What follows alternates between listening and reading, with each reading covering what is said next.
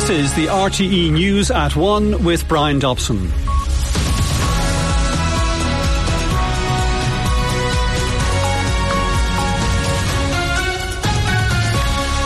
Good afternoon. The headlines this lunchtime. RTE has published updated legal advice on the publication of financial settlements to former executives. In a submission to the United Nations top court, Ireland has contended that Israel is committing serious breaches of international law against the Palestinians. And the last remaining phone boxes in Ireland are being removed a century after the first one was installed. The news in detail with Brian Jennings. The RTE Director General, Kevin Bakhurst, has published updated legal advice in relation to the disclosure of financial settlements to former executives. It is stated that publication of such figures would contravene employees' contractual and statutory rights, thereby exposing RTE to avoidable legal challenge. Separately, RTE has written to the former members of the executive who've departed the organisation since 2016, requesting their consent to waive their right to confidentiality. Here's Tommy Meskill of our political staff. Following calls from senior politicians, including the Taoiseach, for maximum transparency in relation to exit payments to former RTE executives, today the national broadcaster published updated legal advice. It states that the publication of such payments would contravene employees' contractual and statutory rights, exposing RTE to avoidable legal challenge. RTE is also advised to exercise extreme caution, having regard for the civil and criminal consequences attaching to such disclosure. The chairs of both the Oireachtas Media Committee and Dáil Public Accounts Committee have welcomed the publication of the legal advice both Niamh Smyth and Brian Stanley have said that it underlines the importance of avoiding such deals in the future. Mr. Stanley has also called for the former executives concerned to waive their anonymity and disclose the amount of money they were paid. Tommy Meskill, RTE News, Leinster House. Ireland has presented its case to the International Criminal Court in The Hague on Israel's occupation of the Palestinian territories. In total, 52 countries are putting forward arguments to the United Nations top court about the issue during week-long hearings. The court was asked by the UN General Assembly in 2022 for an advisory or non-binding opinion on the occupation. This morning, the Attorney General, Rossa Fanning, made a submission on behalf of the Irish government in which he said that Ireland had condemned atrocities committed by Hamas on the 7th of October against Israel. However, international law limits the use of force in self-defense to no more than what is necessary and proportionate. Ireland's view is that these limits have been exceeded by Israel in its military response to the Hamas attack. The chief executive of the Football Association of Ireland, Jonathan Hill, has said that the payment of 12,000 euro to him in lieu of holidays not taken was a miscalculation. Appearing before the Public Accounts Committee, Mr Hill revealed that his suggestion that he be compensated in the same manner as an unnamed employee was a throwaway remark. The FAI President Paul Cooke said his confidence in the CEO had been challenged by events around the payments. Our soccer correspondent, Tony O'Donoghue. During another difficult appearance for the Football Association before an Oireachtas committee, the payment made to CEO Jonathan Hill in lieu of holidays, which led to an investigation and state funding being suspended, was once again examined. Mr. Hill told the Public Accounts Committee that an unnamed staff member had applied via email for payment in lieu of holidays not taken. In response to this email, Mr. Hill agreed the request and made a suggestion to the then Director of Finance in relation to his own unused holidays, saying, Can we negotiate the same for me, please? which he claims was a throwaway remark. Paul Cooke, the president of the FAI, says that his confidence in the CEO, Jonathan Hill, has been challenged by the events surrounding the payment. Chairman Tony Keohane says he does have confidence in Mr Hill and believes the FAI as an organisation has come a long way. However, he acknowledges the slip up in relation to the holiday payment, but says that accountability for the issue is on the organisation, including Mr Hill. Deputy Malcolm Byrne asked if COVID funds were used by the FAI to pay off debt, which is not permitted under the terms of the COVID 19 resilience funding conditions. FAI Director of Finance Dan McCormack revealed that around 1 million euro of Sport Ireland funding was used for capital debt repayment. Telecommunications company Eir has announced that it has begun the process of removing the last of the country's phone boxes. At their peak, there were around 3,300 kiosks across Ireland, but today just over 100 remain. Our work and technology correspondent, Brian O'Donovan. The first phone box was installed in Ireland almost 100 years ago. Of the 105 remaining units, 11 will become digital kiosks, while the other 94 will be removed over the coming months. In recent years, disused phone boxes have been donated to community groups and repurposed as defibrillator sites, tourist information points, and even religious shrines. Many former kiosks have been transformed into electric vehicle chargers, and that process will continue. To mark the end of the phone box era, Eir has refurbished a 100 year old kiosk which will go on public display in a museum later this year. Brian O'Donovan, RTE News at Eir headquarters in Dublin. And now the weather. RTE Radio 1 weather with Grant. For effective, efficient and balanced warmth throughout your home, choose Grant UFlex underfloor heating. Visit grant.ie. Today there will be sunny spells and scattered showers. That'll be most frequent over the western half of the country. Some will be heavy. There may be hail and isolated thunderstorms. There may also be sleet on high ground. Highest temperatures will range from 5 to 8 degrees.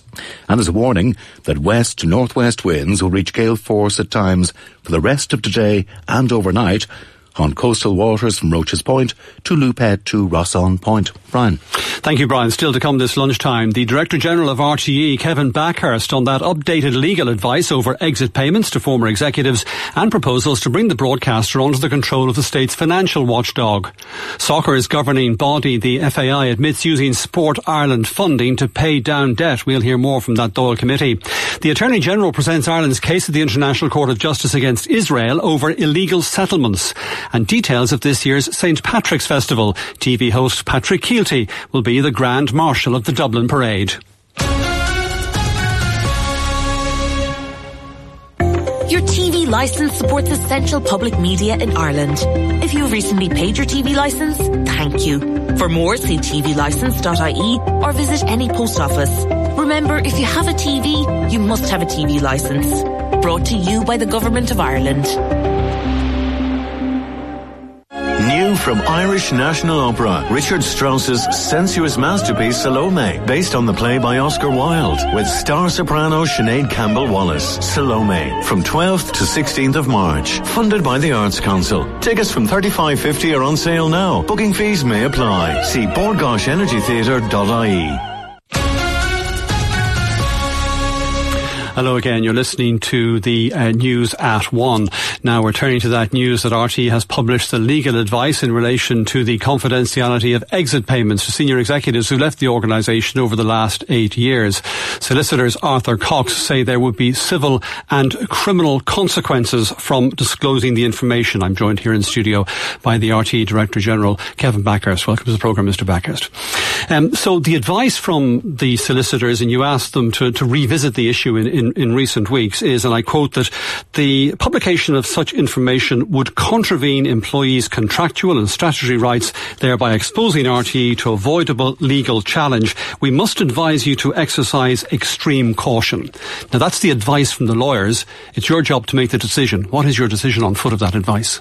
My decision is uh, I went back to Arthur Cox to ask them for renewed uh, legal advice. We had initial legal advice uh, in October last year, which we also published, which was very similar to this actually. But I asked them to look at uh, the legal advice in the light of um, the, the, the the requests we were getting, you know, from a number of uh, bodies and politicians um, to see if we could release some of this information, to see if there was any way to drive further transparency. I think this legal advice is the most, most robust and the clearest legal advice that I've received in my career, and you just read out some of it, Brian. Um, uh, so, uh, you know, I genuinely think unless I, you know, if I w- unless I were to take a decision that in my role um, that I would be deliberately going out and breaking the law, um, I need to adhere to this legal advice. So I think the key thing for me is can I find other ways of driving transparency and particularly looking forward, are there other things we need to do um, to ensure that you know, we can um, exit people from the organisation, but in a way that satisfies the need for transparency and oversight. Right. But just to be clear about this, based on this legal advice, it is, it is RTE will not be releasing details of these exit packages going back to 2016. I think we're completely unable to. Um, you know, and I know there's a lot of pressure early in the week. Um, to do that, but I, I think people will have seen this legal advice. I think people will appreciate um, as a public organisation, we cannot be in the business of breaking the law and going against very clear legal advice. And it's not just breaking the law, it's about the, you know, potential liability that I could expose RTE to if I were to do this. And I, you know, I'm, I'm also strongly of the view that I don't think I'd get agreement from the board to break the law deliberately and in the face of this legal advice. What you say you have done is written to these individuals asking them to waive confidentiality. Now, at this stage, have you had any replies? Uh, we only sent the letters out yesterday, so we were waiting for those replies. Um, you know, I, I, should say, I, you know, I want to explore every avenue of doing this. I don't want expectations to get very high because, um, you know, that, that is entirely their gift to mm. waive their confidentiality.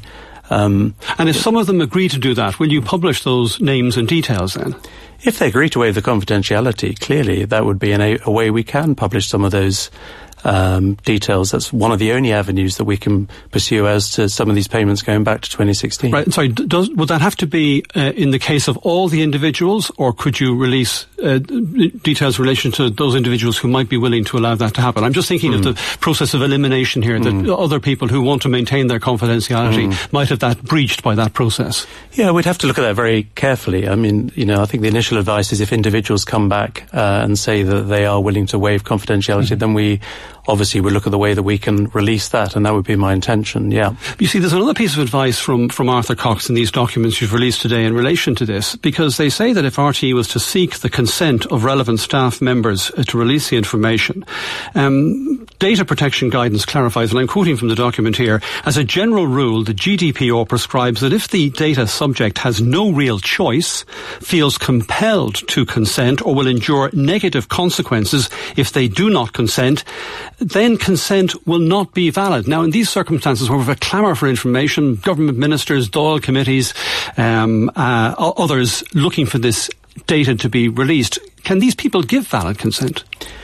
Uh, my understanding is that they can individually give that consent if they want to. They can waive their mm. rights um, to this. Um, but you're right to point out the wider considerations, and the wider considerations are really important from top to bottom uh, of any organisation. This isn't just the rights of senior people. I would expect, you know, the to respect. I would expect to offer the the, the, exactly the same protection to anyone from you know the highest paid to the lowest paid in this organisation as, as set out in law. Right. Um, just in, in relation to some of the, the context of, of all of this. Um, why in July last year, Mr. Bakhurst, did you say that Rory Coveney, quote, didn't get a payment going out the door, but he did get, quote, statutory level kind of payments? Why did you say that when it's reported he got a full year's salary? Well, when I said that, what is that? What I what I I was answering a series of questions in a, in a big press scrum on day one in the job. Mm-hmm. Um, I was trying to be as accurate as I can within the realms of of the confidentiality that's made clear here that he deserves. Um, and statutory level, and it may, this may be a, uh, a, a, throwback to coming from the UK, but statutory level would normally mean a week for every year of service, mm-hmm. in my understanding. So I was trying to give an idea that he did get paid, um, but not an extortionate amount without giving the exact details. So I was trying to tread a careful line between being as open as I possibly could in the circumstances, um, but trying to respect what's been laid out in these legal letters. We, we, did a quick back of the envelope mm. calculation here. I wouldn't want to stand mm. over this uh, other than to say that uh, it's an indication of what a statutory level payment here would mean mm. because it would be capped and it would be less than 20,000 euro. Yeah, so I think that maybe that's where, uh, you know, I maybe misspoke in a live mm. In a live it gave the impression of a very, mm. of a very modest payment to somebody who was resigning, and that was the way this his departure was presented. Yeah, look, I, I, that's not what I intended at the time. What I meant was, you know, the statutory level as I understood it was you would get a week for every year been here. Mm. Rory had been here for 16 years. Um, so it was, you know, around mm. that level. It wasn't a, a, huge kind of payment to walk out the door, considering the length of service that any individual um, had done that length of service. Well, he was the director of the organisation, so he was on mm. presumably a, a substantial six-figure salary, uh, and a, a, year's salary for someone in that position is is a substantial amount of money. Yeah, I'm not I'm not undermining that. I'm just saying that uh, you know it would be in the level of you know what I would expect uh, within legal guidelines of you know, getting a, a, week for every year you've done or whatever for any individual, whatever amount of salary they're on. Do you accept now that agreeing to a confidentiality clause in the case of Rory Coveney and it would seem Richard Collins was a mistake? No, because that is, I think again, as it says in this Arthur Cox letter here, um, in these type of settlement agreements, now whether that's at RTE or whether it's any other semi-state who many of the semi-states have a track record of having to use these kind of agreements to exit people, or whether it's a commercial organisation who do the same. These kind of legal agreements are the the norm. Um, mm. And as Arthur Cox say, confidentiality clauses are routinely used mm. in these agreements. When you go through a legal process, you agree the amount of money, you agree, you know, ideally agree a, a statement that respects the dignity of the individual and part of that is confidentiality. And if you don't agree confidentiality, confidentiality, the likelihood is you cannot achieve a legal settlement. But these weren't routine circumstances or conditions that you were mm. operating in. There was, had we just had the, the Dáil committees uh, over the summer, uh, there'd been the revelation in relation to Breda O'Keeffe. I think at that stage maybe you were getting ready to, to commission the, the, the investigation into that. So there was a clamour for information. You must have known the details of the Coveney and Collins exit packages would at some stage be sought. Yes, and indeed they would at some stage. In fact, they'll be given in the annual report, as they have been every year in terms of exit packages, in a way that is legally um, achievable. And those are reported annually every year. It's really important to say, going back to 2016, the overall figure for the senior executives who left have been reported as a matter of routine in the annual report. But and the Breda O'Keeffe, sorry, of course, mm. the Breda O'Keeffe number was wrong. It was, it was uh, 50,000 less than she actually Well, got. I think they've explained that in terms of... Rounding you know, down. Well, or rounding up. I mean, rounding, well, rounding down in that case or rounding up, but I think that's been explained as, a, as an accountancy thing. So will confidentiality clauses continue to be a feature of exit arrangements in RTE? Well, this is what I've asked. Um, this is what I say we need to take legal advice on, and I had some initial conversations with Arthur Cox about this. Um, you know, and there are very wide ramifications if you don't, if you're unable to use those. So I think what we need to ensure is that there's an absolute, you know, there is a transparency around the circumstances in which we can use those and where we do use those. Because I think if we're unable to use those, again, going back to the advice from Arthur Cox and our legal advice is these are routinely used across Ireland because employment law in Ireland absolutely rightly gives a very high level of protection to anyone in employment, whether that's at a junior or at a senior level. It is very difficult to, sorry, Brian, it's very difficult to exit people, to sack people.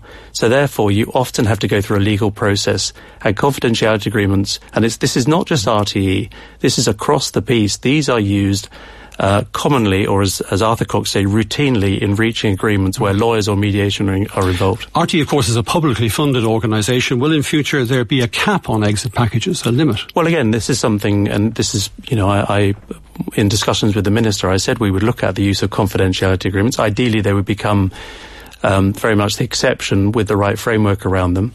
Um, and the same goes for a cap. But again, there are ramifications for that. If you put a cap on exit payments, and you are going through a period which will have to have shrink in the organisation, you will end up unduly get um, shrinking the organisation by losing junior colleagues because you can't afford to pay off more senior people, whether it's under an exit scheme or whatever else to go. So I don't want you know, we need to work through. There are very significant ramifications to addressing either of these. I'm very prepared to try and address them, but they're not going to be straightforward. Just before I let you go, Taoiseach, uh, among others, has been indicating uh, the, the, possibility of RTE coming under the remit of the Controller and Auditor mm. General, the, the, state's financial watchdog. It mm. was, in fact, uh, audited by the C&AG maybe 25, 30 years mm. ago.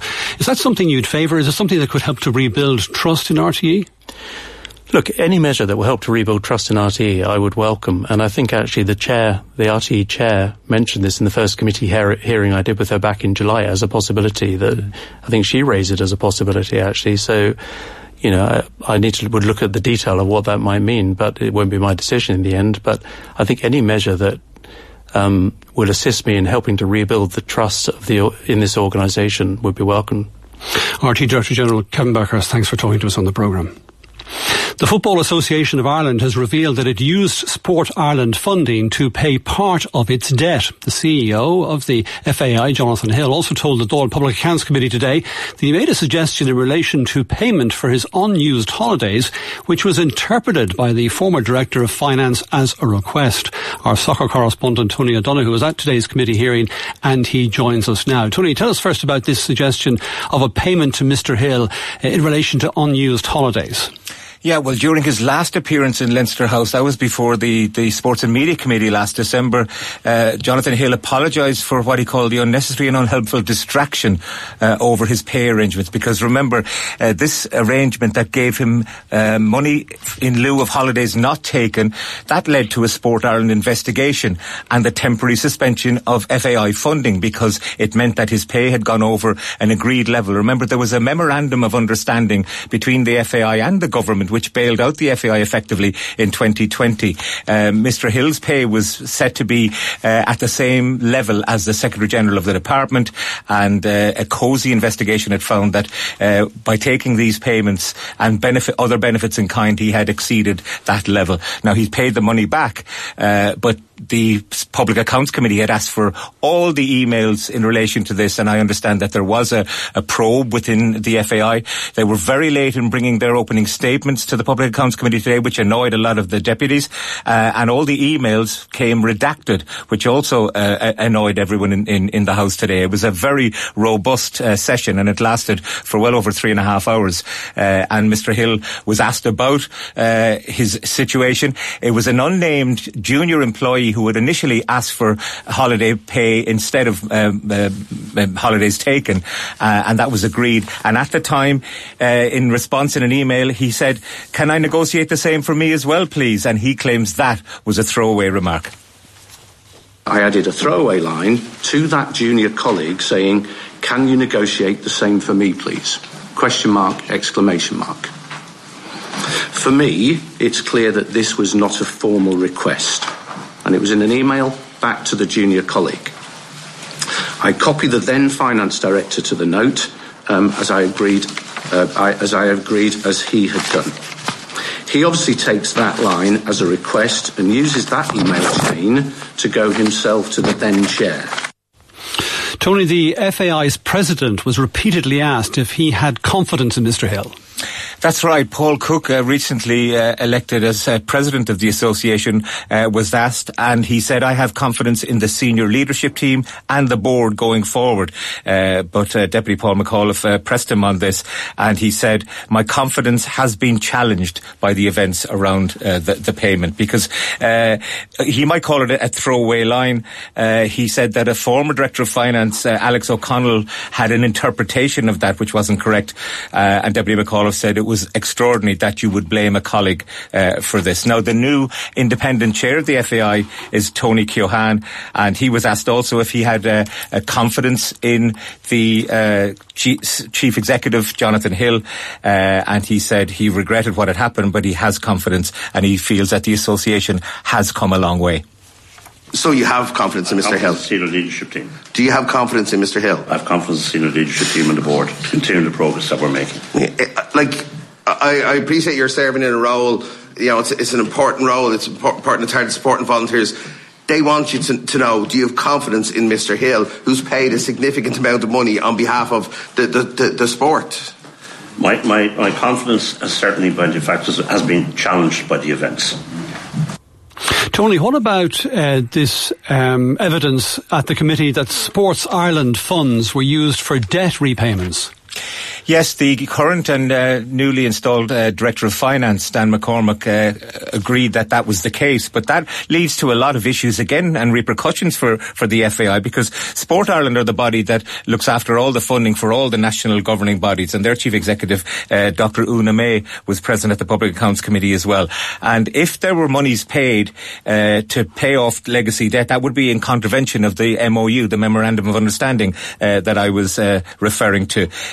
So so this is important, and uh, Dr. Una May said at one point that the wording might be open to misinterpretation, uh, but nonetheless it was confirmed uh, by the FAI that money was used uh, to pay off debt. In relation to reducing levels of debt, I mean, almost all of this was met through the FAI's own income streams. So, for clarity, there was one instance that this that Sport Ireland's funding was used against capital debt repayments, but this was isolated to a case of legacy commercial liability with a former. And Dan, how much was that? It was under a million euro. And can you give me the exact amount, please? I, th- I think it was it was, a, it was just under a million euro. I think across the two schemes. And that's the FAI's Director of Finance, Dan McCormack, ending that report from Tony O'Donoghue. To The Hague next, where Ireland has been making its opening statement to an International Court of Justice hearing into ongoing violation by Israel of the right of the Palestinian people to self-determination. Addressing the UN's top court, Rossa Fanning, Attorney General, outlined Ireland's concern over the permanence of Israeli settlements on Palestinian land and said states were obliged not to render aid or assistance in maintaining this situation. In Ireland's view, Israel is already engaged in the process of annexing Palestinian territory. It is doing so de facto through its policy of encouraging demographic change in that territory by population transfer and by the continuous development and maintenance of permanent settlements and infrastructure. Ireland is concerned that it may also be doing so de jure by increasingly extending the application of domestic Israeli law and civilian administration to the settlements in the OPT, thereby integrating them into its own territory and erasing the differences in law between Israel and the settlements. Attorney General Rossa Fanning addressing the International Court of Justice in The Hague. Two men are still being questioned in Kerry this lunchtime in connection with last week's major drug seizure at Ringaskiddy in the port of Cork. Separately, it's now believed the drugs seized are ecstasy or MDMA and not crystal meth as originally suspected. Let's talk to our Southern editor Paschal Sheehy who has more on this. So what is emerging now, Paschal, about the drugs that were seized?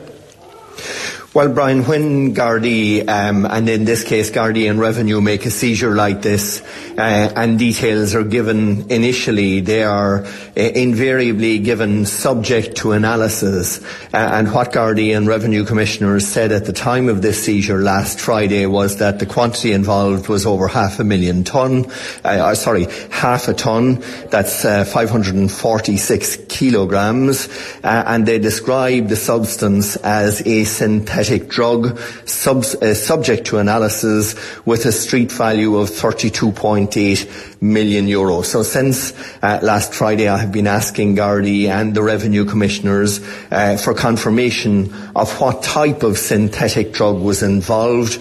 Uh, Forensic Science Ireland analysed the drug uh, and furnished the results of that analysis uh, to Gardaí and the Revenue Commissioners and they have confirmed now that the substance involved uh, was not the I- initial suspicion of crystal meth, but in actual fact was uh, ecstasy. Uh, I don't believe that it was in tablet form. Uh, it was possibly in powder or in a gel, uh, but the street value is unaffected by the confirmation that the suspect that the substance is ecstasy or MDMA as it would be referred to uh, sometimes also. Um, uh, the street value uh, remains at around, in excess of 30 million euro. Now, Gardaí are continuing to question the two men uh, involved and they have until tomorrow morning to charge or release them. Paschal, thanks very much for that. Our Southern Editor, Paschal Sheehy there. The Minister for Justice has said she's fully committed to assisting the UK's inquiry into the Omagh bombing to the greatest extent possible. Helen McEntee was responding to publication today of the terms of reference for the inquiry. Michael Gallagher, whose son Aidan was among 29 people killed in the Omagh bomb, said legislation would have to be passed in the Dáil to facilitate the inquiry's access to intelligence available in the Republic. A short time ago, we spoke to Michael Gallagher and began by asking him for his assessment of the terms of reference. Well, I had good read through them yesterday when we got them, and I was surprised that there were everything that we felt there everything in it that we needed. You know, it touched on all the main points. And then the, the last point it said was if there's any other relevant information. So, you know, everything looks really good. Uh, all we need to do now is hope that the witnesses that are called will cooperate with the inquiry.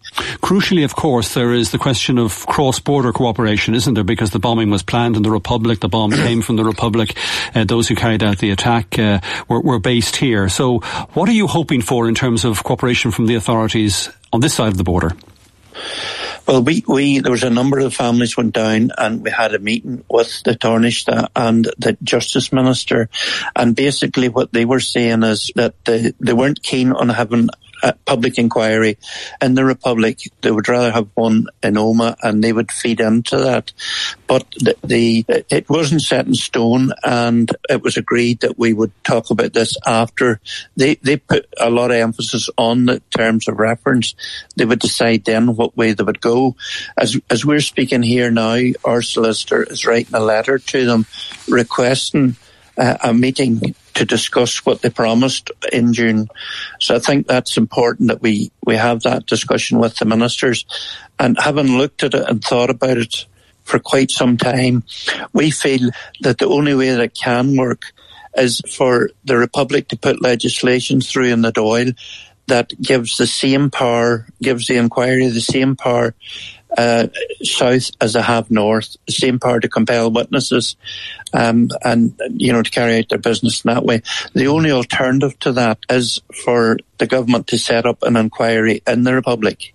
There's, mm. you know, there doesn't seem to be any halfway house in it. Mm. Because presumably what you'd be hoping to hear is direct evidence from I guess at this stage, retired senior Gardaí, others uh, on on this side of the of the border who have knowledge or who might have knowledge yes. that could help to establish exactly what happened. That's exactly what we need, and we'll be doing the same here in Omagh. Uh, the, the legal team of the inquiry will be summoning people with knowledge, senior police officers, intelligence officers, to come forward and assist the inquiry. And that's just exactly the same powers as we need. Mm. In the Republic, it's, it's the only way we feel it could work. Yeah also presumably access to relevant documents, to, to the records, to some of that background material as well. Yes, absolutely, um, and and that's that's what the inquiry is doing now as we speak. They're gathering all the information, and there'll be a a long read-in to the actual first hearings in the inquiry. So it is essential that both police forces on both sides of the border fully cooperate.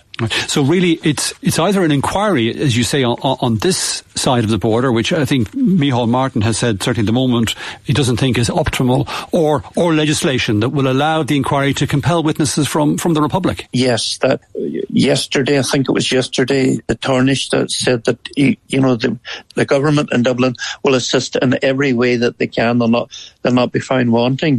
So that's just having looked at it and looked at different ways that it could work, these are the two ways that we feel that would be uh, that would give the inquiry the information that it needed. And that's Michael Gallagher from the Omagh family speaking to me a little earlier. Back with more after this short break. Elaine and Jimmy are 68. They still look at each other the same way they did when they first met, and they're still excited about what comes next. If you're a homeowner over 60, a lifetime loan secured against your house from Spry Finance could help you to keep enjoying life. For a free consultation in the comfort of your own home, talk to us at 01582 580 or visit spryfinance.ie because life never gets old. Over 60s only. Product eligibility criteria apply. Senior Money Mortgages Ireland DAC trading as Seniors Money, Spry Finance and Spry is regulated by the Central Bank of Ireland. RTE Radio 1. Shania Twain. Let's go, girls. Live in Dublin. Shania Twain. That don't impress me much. Performing one incredible show. Malahide Castle on Friday, June 28th. Tickets available now from Ticketmaster.ie. Subject to license. Let's go. Tickets available now. Music updates on RTE Radio 1. Hello again. You're listening to the news at one. In the Dáil, Taoiseach Micheál Martin has expressed concern at the high numbers dying on our roads and in particular the number of young people. A pedestrian who died following a road accident in the town of Ballina in County Mayo has been named locally as 33-year-old James Moyles. Our Western correspondent Pat McGrath joins us now. This is an accident that happened, um, Pat, on Tuesday evening. Yeah, this happened on Lord Edward Street in Ballina, Brian. That forms part of the N59 to Crossmolina through the outskirts of Ballina. And James Moyles was walking with his niece along the route. He's understood to have been crossing the road when they were both struck by a vehicle at around 6.25 on Tuesday evening. Emergency services were at the scene quite quickly, but Mr Moyles sustained critical injuries. He was taken to Mayo University Hospital in Castlebar, but died there yesterday evening. The young girl, believed to be about five or six years of age, was also taken to hospital where she was treated for non-life threatening injuries uh, overnight before being subsequently discharged. And what is known about James Moyles, uh, Pat? Well, as you say, he was he was 33 years of age, Brian, and from the Mount Assumpta area of Ballina. Local representatives say the tragedy has cast a pall of gloom over the town. Independent councillor Mark Duffy today said uh, James Moyles was a familiar figure, well known, uh, a lovely guy. He described him as from a well known family, and he said people in the area had been devastated by his death. He's the sixth pedestrian to have been killed on the roads in 2024, and his death brings to 33 the number of lives lost lost in traffic collisions so far this year. Funeral arrangements have been announced this lunchtime. Mr. Moyles will be laid to rest next Monday following funeral mass at St. Patrick's Church in Ballina. Thanks very much for that, Pat. Late Late Show host Patrick Kielty will be the Grand Marshal of the 2024 St. Patrick's Day Parade in Dublin. The St. Patrick's Festival Committee has announced details of the March 17th parade, which expects to attract 500,000 to a million people to the city centre. Marie Gallagher is chair of the St. Patrick's Day Festival and she joins us now. Very welcome to the programme. So what can people expect to see if they, if they make it to Dublin on the 17th? Oh, Brian, it's just going to be a fantastic festival. We are so excited. Um, we're expecting, as you say, over 500,000 um, and, and hopefully more than that to visit the city um, for the parade. It is really a just a really exciting spectacle. It's our biggest parade ever. Um, we have um, over 12 marching bands traveling from the US. Um, we have over 20 other pageants and performances. Um, so it is just going to be really fantastic. The city is going to be on fet, the colour, the music, the excitement and the crack. Um, so we're really excited and we're particularly delighted that uh, Patrick Kielty is going to be our Grand Marshal 2024. Um, so yeah, it's, it's, it's, it's really building up to be a wonderful day and we just hope now that the sun shines mm-hmm. and that, uh, that people come out and join us, which is always we wish. we wish. But I suppose also after the events there before Christmas, the, the riots we saw in Dublin city centre, um, this is, I suppose, an opportunity very definitely to reclaim the capital. Oh, absolutely. And I think, you know, Dublin really comes into its own on St. Patrick's Day. The colour, the people on the streets, as I say, just the whole sense of fun and crack and um, good humour. And we are really looking forward to showing Dublin in its best light on the 17th of March and indeed over that weekend. Mm. Um, you know, there, there's international media, the US media cover it. We get fantastic coverage. So it's a really great opportunity for us to, to to show Dublin in its best. Yeah, and are there particular bespoke security arrangements put in place? Well, we work very closely. The festival team works very closely, hand in hand, with the Gardaí and with Dublin City Council. So there is always, um, you know, very, very tight security around the festival. We've been delivering the festival without incident for many years, so we're pretty, we're pretty experienced at this, um, and um, so we have no concerns. We're just looking forward to a really mm. great day. It's going to be a busy weekend in, in Dublin, Ireland against Scotland on the on the 16th at the at the Aviva. The parade then on the 17th. Would you have any chance of getting a hotel room at any kind of reasonable price at this stage?